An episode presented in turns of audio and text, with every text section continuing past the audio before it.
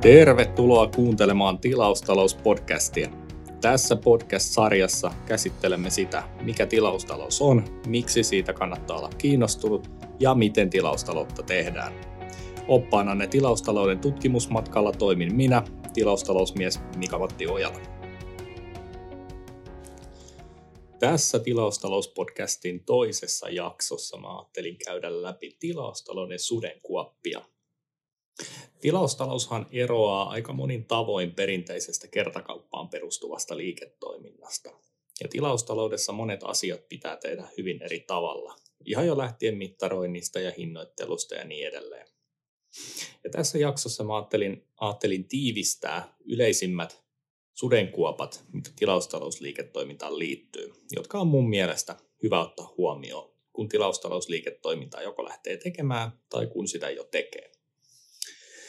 Ja ensimmäisessä jaksossa mainitsinkin jo siitä, että tilaustalous ei itsessään ole mikään hopealuoti. Eli se ei, se ei itsessään ratkaise mitään ongelmia, vaikka tilaustalous saattaakin tuoda uusia mahdollisuuksia liiketoimintaan. Ja näin ollen myöskin, kun tilaustaloutta lähdetään tekemään, niin jos ei tiettyjä asioita ota huomioon ja, ja huomioi näitä asioita, mitkä tilaustaloudessa eroaa perinteisestä kertakauppaan perustuvasta liiketoiminnasta, niin se oma tilaustalousliiketoiminta saattaa pahimmillaan olla suurissa vaikeuksissa. Ja sen pidemmittä puheitta, niin lähdetään tästä käymään näitä sudenkuoppia läpi, joita mä oon yhteensä yhdeksän eri kategoriaa tähän sitten koostanut.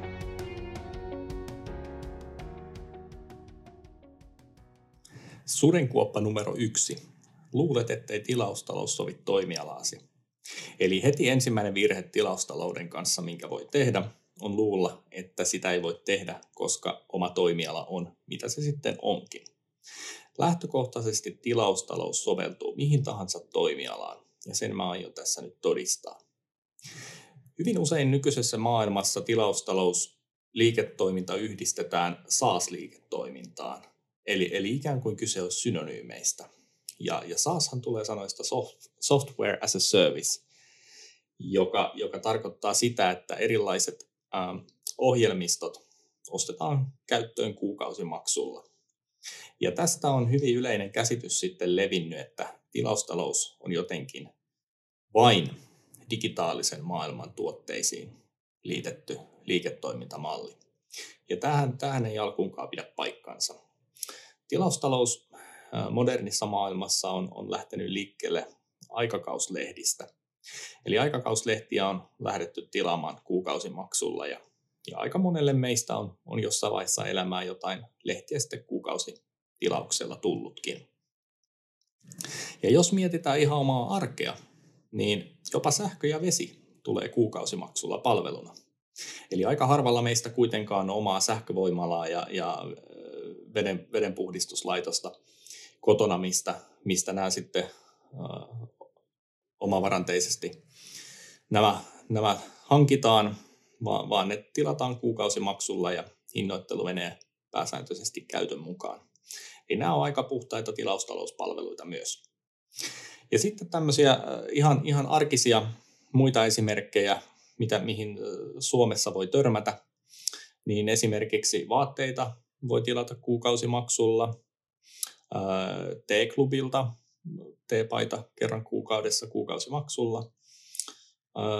Instrumentaariumilta saat silmälasisopimuksen kuukausimaksulla, mihin sitten silmä- ja aurinkolasit kuuluu ja, ja voit tietyn väliajoin sitten päivittää kehyksiä parempaan, parempaan kuosiin ja, ja päivittää myöskin linssejä sitten uusiin vahvuuksiin, kun niiden tarve on.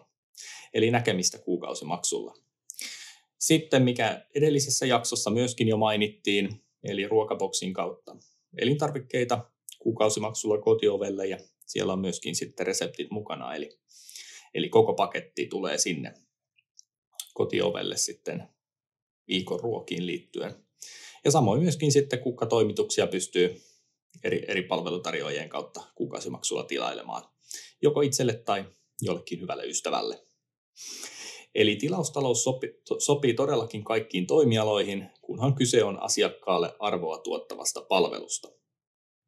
Sudenkuoppa numero kaksi. Tilaustalous ei ole osamaksu.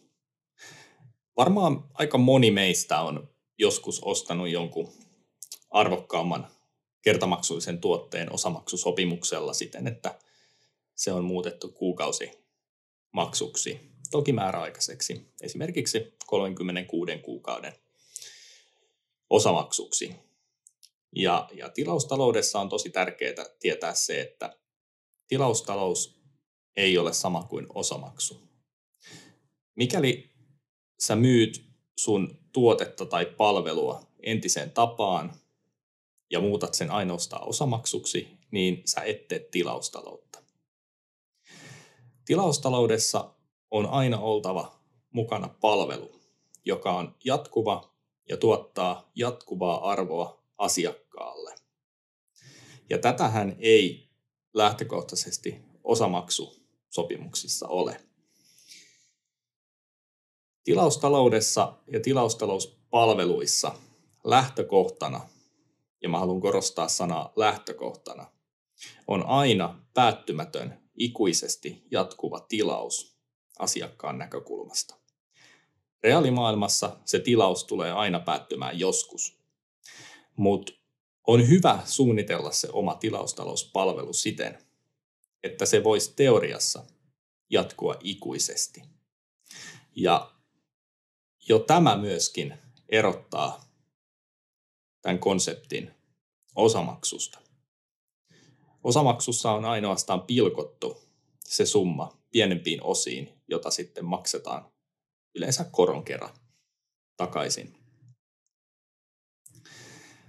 Tilaustaloudessa ja tilaustalouspalveluissa sen asiakkaalle tuotettavan arvon on myös oltava jatkuvaa. Ja siinä tilaustalouspalvelussa pitää olla jokin koukku, mikä saa asiakkaat liittymään tilaajiksi. Eli sä voit tehdä perinteistä liiketoimintaa myöskin sekä tilaustalousliiketoimintaa rinnakkain.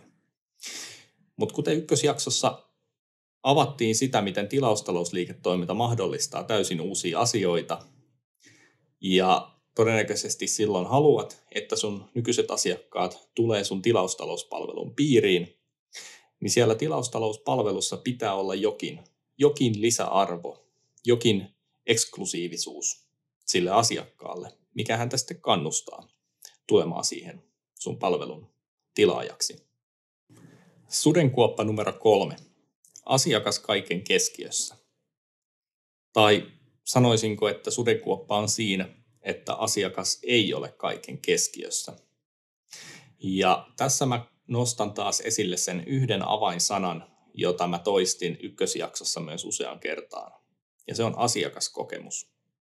Sitä sanaa mä tuun toistamaan näissä podcast-jaksoissa vielä monen monen kerran, koska se on varmasti tilaustaloudessa se kaikkein tärkein sana, asiakaskokemus.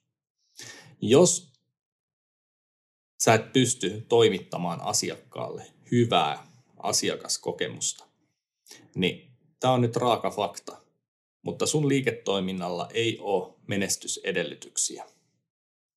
Eli hyvä asiakaskokemus, sen tuottaminen ja välittäminen asiakkaalle on ehdoton edellytys tilaustalouspalvelun menestymiselle ja elinkelpoisuudelle.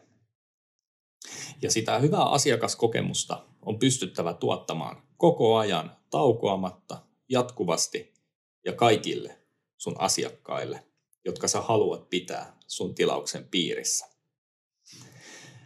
Monesti kertakauppaan perustuvassa perinteisessä liiketoiminnassa asiakkaan hankintaan panostetaan paljon. Asiakkaalle kohdistetaan markkinointia, asiakkaalle luvataan sitä sun tätä, ja se panostus on etupainotteinen. Tilaustaloudessa se asiakkaaseen kohdistuva panostus pitää olla jatkuvaa. Eli asiakasta ei saa unohtaa, kun on saatu tämä asiakas sun palvelun tilaajaksi ensimmäisen kerran. Vaan tämä asiakas on pidettävä mielessä koko ajan. Ja on tehtävä asioita mitkä saa sen asiakkaan palaamaan sun palvelun piiriin toistuvasti. Ja näitä asioita on kehitettävä koko aika. Jos mä nostan tähän muutama esimerkki, että miten muutamat yritykset tämän tekee, niin jo parin kertaa mainittu ruokaboksi, niin heillä tulee uusia ruokareseptejä aina uusien tilausten yhteydessä. Siellä on tarvikkeet näihin, näihin, näihin ruoanlaittoprosesseihin elintarvikkeiden osalta. Ja, ja tällä tavalla jokas, jokaisessa toimituksessa on jotain uutta. Ää, silmälaseihin liittyen, minkä tuossa otin jo aikaisemmassa kohdassa esille, niin, niin tota, esimerkiksi instrumentaariumin all-inclusive-sopimuksessa, niin pystyt tietyn väliajoin vaihtamaan uusiin kehyksiin, kun näkö, näköistä vaatii, niin uusiin linsseihin ja niin edelleen. Ja sitten suuri globaali toimija Netflix, niin sinne tulee palveluun koko aika uusia sarjoja, elokuvia. Ja nämä kaikki edellä mainitut esimerkit on hyviä esimerkkejä siinä mielessä, että se sisältö uudistuu koko aika.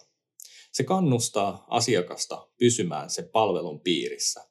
Näissä kaikissa esimerkkeissä on hyvin huomioitu se, että asiakas on pidetty kaiken keskiössä.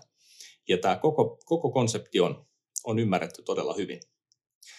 Ja, ja se ei tarkoita sitä, että kun sä oot kerran ymmärtänyt, ymmärtänyt sen, että mistä tässä on kysymys ja saanut luotua hyvän konseptin, että sit voi levätä laakereilla lopun aikaa, vaan asiakasta on kuunneltava taukoamatta, on tiedettävä, miten asiakkaiden tarpeet muuttuu ja on pystyttävä muokkaamaan sitä omaa palvelua niiden asiakkaiden tarpeiden mukaan. Sudenkuoppa numero neljä, konsepti. Eli sana, mitä mä oon tässä nyt viljellyt jo pari kertaa viimeisten minuuttien aikana. Kun sä lähdet tekemään tilaustaloutta ja kun teet sitä, niin se konsepti on oltava kunnossa.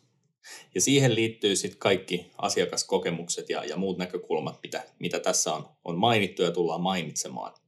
Eli konseptilla mä tarkoitan sitä, että kaikki nämä asiat, mitä mä kohta luettelen, niin on kristallinkirkkaita. Eli mitä tarjoat, kenelle tarjoat, missä tarjoat, miten tarjoat. Ja, ja nämä on oltava selkeitä. Näihin on oltava yksiselitteiset vastaukset. Tilaustalous ei ole missään nimessä sitä, että tarjotaan kaikkea kaikelle, niin kuin mikään muukaan liiketoiminta, vaan on oltava hyvin selvillä se, että ketä on sun asiakkaat, mitä he tarvii, missä he liikkuu, mistä he tämän palvelun vois hankkia, miten sä välität sen palvelun heille, mitä he, os, mitä he maksaa siitä palvelusta, mitä arvoa he siitä saa. Ja nämä on oltava kirjoitettuna ylös ja mietittynä. Ja tähän konseptiin kuuluu erityisesti se, että mikä on se todellinen arvo, mitä sä asiakkaalle tuotat. Koska vain ja ainoastaan se merkitsee asiakaskokemuksen kautta. Asiakas ei halua mitään materiaa itsessään tai palvelua itsessään, vaan asiakas haluaa sen arvon, mitä se materia tai palvelu hänelle tuo. Ja tämä on oltava tiedossa. Ja kun tästä arvosta puhutaan, niin pitää myös olla tiedossa, että miten tämä arvo tuotetaan asiakkaalle. Ja ennen kaikkea se, mikä tilaustaloudessa on tärkeää, tärkeää kun puhutaan jatkuvasta tilauksesta, niin miten tätä arvoa pystytään toimittamaan asiakkaalle jatkuvana pysähtymättä. Sudenkuoppa numero viisi. Asiakaspolun ymmärtäminen. Tilaustalous eroaa, kuten on jo monen kertaan todettu, kertavelotteisesta ja kertakauppaan perustuvasta liiketoiminnasta melko paljon, jossa asiakas yleensä tulee sun tuotteen luoksi. Ja, ja tämä esiintyy hyvin konkreettisesti kivijaloissa. Eli asiakas tulee ostaa tuotteen, menee kassalle ja poistuu. Ja tämä toistuu aina, kun asiakkaalla on tarve tähän tuotteeseen uudelleen. No, tilaustaloudessa tämä on käänteinen. Eli et voi vaatia, että asiakas tulee sun luokse, vaan sun pitää viedä se sun palvelutuote ja palvelu asiakkaan luokse. Ja sun pitää myös olla sen palvelun kanssa aina siellä, missä se asiakas on ja liikkuu. Oli kyse sitten fyysisestä maailmasta tai digitaalisesta maailmasta. Ja samoin sun pitää olla siellä, missä asiakas saa siitä palvelusta suurimman arvon. Hyviä arkisia esimerkkejä tästä on erilaiset tilaustalouspalvelut, missä toimitetaan ihan kotiovelle tämä palvelutuote haluttuna aikana haluttuun paikkaan, jolloin asiakkaan ei tarvitse nähdä vaivaa ja lähteä minnekään, vaan se palvelu tulee asiakkaan luokse. Samoin erilaiset digitaaliset palvelut, jotka on sitten saatavilla ajasta riippumatta, maasta riippumatta, laitteesta riippumatta, aina asiakkaan saatavilla. Sudenkuoppa numero kuusi. Asiakassegmenttien huomioiminen. Tilaustaloudessa, niin kuin monessa muussakaan liiketoimintamallissa ja liiketoiminnasta, niin se oma asiakaskunta ei juuri koskaan ole sellaista tasaista, epämääräistä, harmaata massaa, vaan se on hyvin tarkkaan mietitty, että kenelle tarjotaan ja mitä tarjotaan. Ja tällä on myös tietyt asiakaskunnat on jätetty pois sen oman palvelun piiristä. Ja yhtä lailla, kun pitää olla mietitty se, että mitä tarjotaan ja ennen kaikkea kenelle tarjotaan ja ketä asiakasta palvellaan, niin pitää myös tunnistaa se, että se asiakaskunta koostuu erilaisista asiakkaista. Eli asiakaskunta pitää ennen kaikkea tuntea ja asiakaskunnan tarpeet pitää olla tiedossa. Ja asiakaskuntaa pystyy jakamaan monin eri tapoin erilaisiin segmentteihin. Ja yksi, mikä tilaustaloudessa on hyvä pitää mielessä ja hyvä segmentointitapa, niin on erilaiset maksuhalukkuudet ja maksukyvykkyydet, joita asiakkailla on. Eli kun asiakaskunta on erilaista, sisältää asiakkaita, joilla on suurempi maksuhalukkuus, suurempi maksukyvykkyys kuin toisilla, niin ennen kaikkea nämä suuremmat maksuhalukkuudet ja maksukyvykkyydet olisi hyvä pystyä sitten hyödyntämään.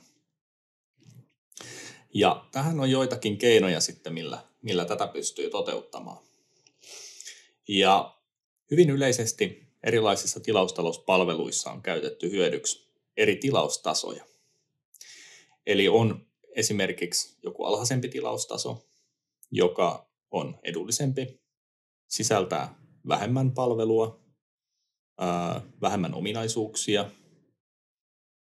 Sitten on keskitaso, joka on ehkä se yleisin ja eniten käytössä oleva. Ja se on keskihintainen, sisältää keskimäärän ominaisuuksia. Ja sitten on korkein palvelutaso, joka on se kallein ja sisältää sitten eniten sitä palvelua, jota asiakkaalle tarjotaan. Ja tällä tavalla sitten annetaan mahdollisuus asiakkaille valita sen oman tarpeen, kyvykkyyden ja halukkuuden mukaan sieltä se itselle sopiva taso. Samoin totta kai asiakkaalle pitää sitten antaa helppo mahdollisuus korottaa sitä sopimustasoaan, tilaustasoaan. Ja totta kai myös madaltaa tarvittaessa. Tämän lisäksi erilaiset lisäpalvelut on todella hyviä ja niitä kannattaa suunnitella siihen tilaustason jatkeeksi. Ennen kaikkea näillä lisäpalveluilla saadaan aikaiseksi lisämyyntiä, mikä on yrityksen talouden kannalta hyvä, mutta myös asiakaskokemuksen ja asiakaskokemuksen rakentamisen ja asiakassuhteen rakentamisen kannalta, niin lisäpalveluilla saadaan sitoutettua myös asiakasta paremmin sen oman palvelun piiriin. Ja kun puhutaan erilaisista maksukyvykkyyksistä ja maksuhalukkuuksista, niin tilaustaloudessa voidaan soveltaa erittäin monipuolisesti erilaisia hinnoittelumalleja. Ja pääasiassa nämä hinnoittelumallit perustuu erilaisista näkökulmista tullen siihen käyttöön. Miten sitä omaa palvelua asiakkaat käyttää ja miten sen käytön mukaan heiltä sitä veloitusta siitä palvelusta peritään.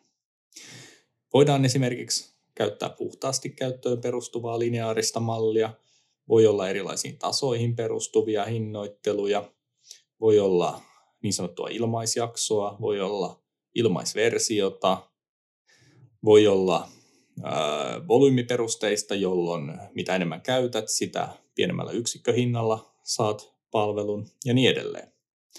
Eli hinnoittelumalleilla ja niitä yhdistelmällä saadaan hyödynnettyä melko hyvin niitä eri maksuhalukkuuksia ja maksukyvykkyyksiä, joita omalla asiakaskunnalla on. Sudenkuoppa numero seitsemän. Liiketoiminnan mittaaminen. Jälleen kerran tilaustalous liiketoimintamallina eroaa merkittävästi kertakauppaan perustuvasta liiketoiminnasta. Ja tällä myös mittarit, joita käytetään liiketoiminnan tukena, pitää olla erit. Ja suuri virhe, minkä tässä voi tehdä, niin on käyttää edelleenkin niitä perinteisiä mittareita.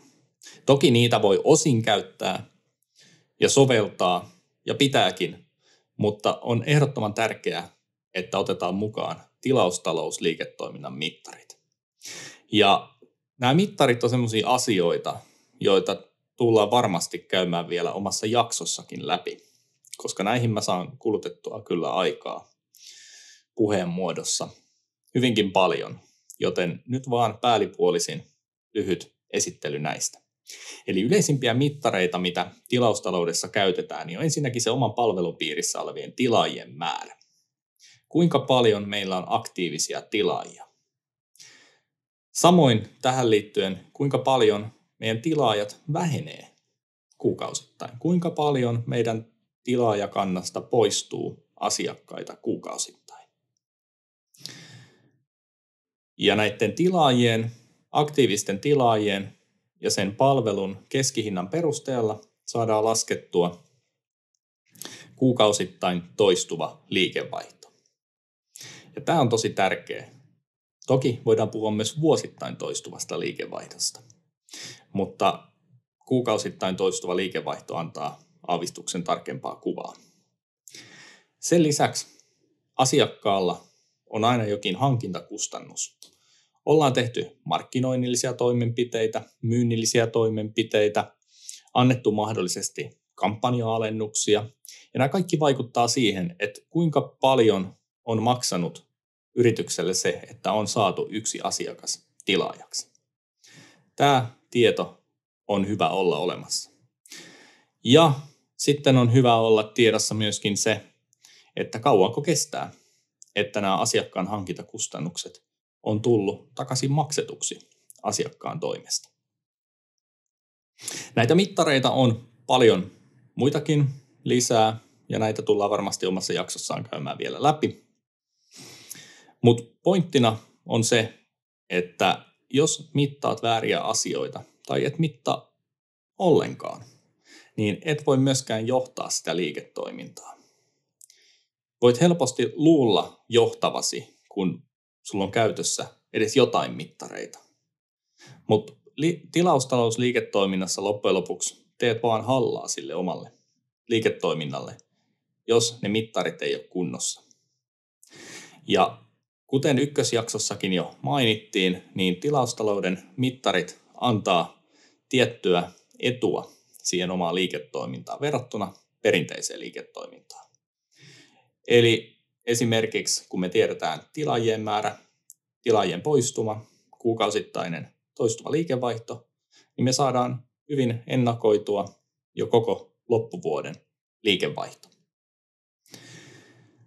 Ja nämä mittarit myöskin antaa hyvin tarkkaa kustannustietoisuutta siitä omasta liiketoiminnasta, jolloin sitä on huomattavasti helpompi kehittää, parantaa, tehostaa, optimoida ja viedä eteenpäin. Sudenkuoppa numero kahdeksan. Tilauksen onboarding. Ja tässä puhutaan nyt siitä, kun asiakas liittyy siihen sun tilaustalouspalvelun tilaajaksi ensimmäisen kerran. Missä se tapahtuu, miten tapahtuu, mitä se sisältää se prosessi ja niin edelleen. Ja tätä ei missään nimessä saa tehdä liian monimutkaiseksi tätä prosessia, vaan päinvastoin se pitää tehdä niin helpoksi ja nopeaksi kuin mahdollista asiakkaan kannalta. Eli se ei saa olla monivaiheinen, vaan yksinkertainen. Ei saa olla kiinni ajasta tai paikasta, vaan pitää olla mahdollisuus asiakkaalle tehdä se palvelutilauksen käyttöönotto missä vain ja milloin vain. Ja tämä pitää huomioida siinä teknologiassa, mitä, mitä tässä sitten käytetään. Ja asiakkaalle ei saa tuottaa henkistä kynnystä tämän palvelutilauksen käyttöönottoon. Eli asiakkaalle ei saa tuottaa tunnetta, että hän sitoutuu esimerkiksi liiaksi jollain tavalla siihen palveluun. Eli asiakkaalle pitää pystyä viestimään selkeästi, mihin hän sitoutuu, mitä palvelu sisältää, miten asiakasta veloitetaan, milloin veloitetaan, mikä on irtisanomisehto ja niin edelleen. Ja, ja helposti tässä käy niin, että jos asiakas pelkää tilata sen palvelun, näitä pelkotiloja voi olla useita ja, ja hyvin yksilöllisiä myöskin asiakkaiden kohdalla, kun puhutaan henkisestä maailmasta, niin se ei vaadi paljon, että asiakas jättää tilaamatta sen sun palvelun. Ja tätä pitää pyrkiä välttämään. Ja sitten hyvin, hy, hyvin äh, varoittava esimerkki viime, viime vuosilta, etenkin kuntosalijäsenyyksistä, joissa on paljon sovellettu näitä 12 tai 24 kuukauden määräaikaisia jäsenyyksiä, niin älä tee näitä. Ei pitkiä määräaikaisuuksia asiakkaalle. Tämä karsii välittömästi niitä asiakkaita. Sä et hyödy mitenkään siitä, että sä pakko sitoutat asiakkaan sun palveluun pitkäksi aikaa, vaan asiakkaalle pitää mahdollisuus, antaa mahdollisuus irtaantua siitä palvelusta vapaasti. Tämä ennen kaikkea antaa valtaa asiakkaalle, mistä tilaustalouspalveluissa on ennen kaikkea kyse. Ja lisäksi se pakottaa sut palvelun tarjoajana parantamaan ja kehittämään sitä sun palvelua koko aika koska asiakkaalla on milloin vaan mahdollisuus jättää se sun palvelu. Ja kun tullaan viimeiseen sudenkuoppaan, niin mä jatkan tästä suoraan liittyen tuohon palvelun irtisanomiseen. Eli sudenkuoppa numero yhdeksän, palvelun irtisanominen. Ja kuten äsken jo hyvin avattiin sitä, niin sitä ei saa tehdä liian vaikeaksi, vaan itse asiassa mahdollisimman helpoksi ja tämä saattaa aluksi kuulostaa oudolta, että miksi tarjota asiakkaalle mahdollisimman helppo tapa irtisanoa se palvelu. Ja mä kerron miksi. Tilaustaloudessa, kuten jo monen kertaan todettu, niin asiakaskokemus on kaikki kaikessa. Ja asiakaskokemus on semmoinen asia, mikä alkaa paljon, paljon, paljon ennen, kun asiakas ensimmäisen kerran tulee palvelun tilaajaksi. Asiakaskokemus alkaa silloin, kun asiakas ensimmäisen kerran tietoisesti tai tiedostamattaan kuulee tai on tekemisissä sun yrityksen tai palvelun kanssa. Siitä hetkestä alkaa asiakaskokemuksen muodostuminen. Ja asiakaskokemus ei pääty siihen, kun asiakas sen varsinaisen asiakkuutensa päättää sun palveluun, vaan se asiakaskokemus jatkuu, jatkuu ja jatkuu sen jälkeenkin, vaikka asiakas ei ole enää sulle maksava asiakas. Ja tässä on se, että jos sä teet palvelusta irtisanoutumisen niin vaikeaksi kuin mahdollista ja yrität pitää ne asiakkaat väkipakolla sun palvelun piirissä, niin sä heikennät sitä asiakaskokemusta ja kun se asiakas loppuviimein saa pyristeltyä itsensä sun palvelusta irti, niin hän tuskin tulee suosittelemaan sun palvelua tuttavilleen. Ja mahdollisesti myös kirjoittaa erilaisiin foorumeihin negatiivisia arvosteluita sun palvelusta. Ja tämä on totta kai tilanne, mitä halutaan välttää.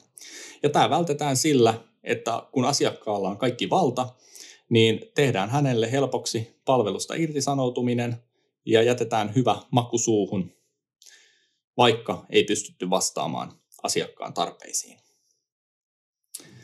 Ja totta kai asiakkaiden tarpeet muuttuu ajan myötä ja hyvän asiakaskokemuksen kautta asiakas saattaa vielä myöhemmin palata sun palvelun piiriin maksavaksi asiakkaaksi.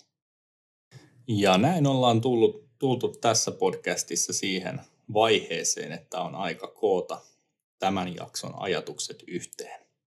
Eli tässä jaksossa mä kävin läpi tilaustalouden sudenkuoppia Eli mitkä asiat on hyvä huomioida ja tehdä oikein, jotta tilaustaloudessa on mahdollisuus menestyä. Ja myöskin, missä kaikissa asioissa voi mennä pieleen. Ja kuten jo mainittuna, niin tilaustalous ei itsessään ratkaise mitään. Ja siksi asiat pitää tehdä oikein, ja mä halusin tuoda nämä yhdeksän eri näkökulmaa tässä jaksossa esille. Ja tilaustalous, kun eroaa merkittävästi tuotetaloudesta, jossa kertakauppa on keskiössä, niin tässä kertakaupassa asiakaskokemuksella ei ole niinkään väliä. Toki se on tärkeä ja siihen pitäisi panostaa, mutta sitä aika harvoin tehdään. Ja tilaustaloudessa ilman asiakaskokemusta ei voi menestyä.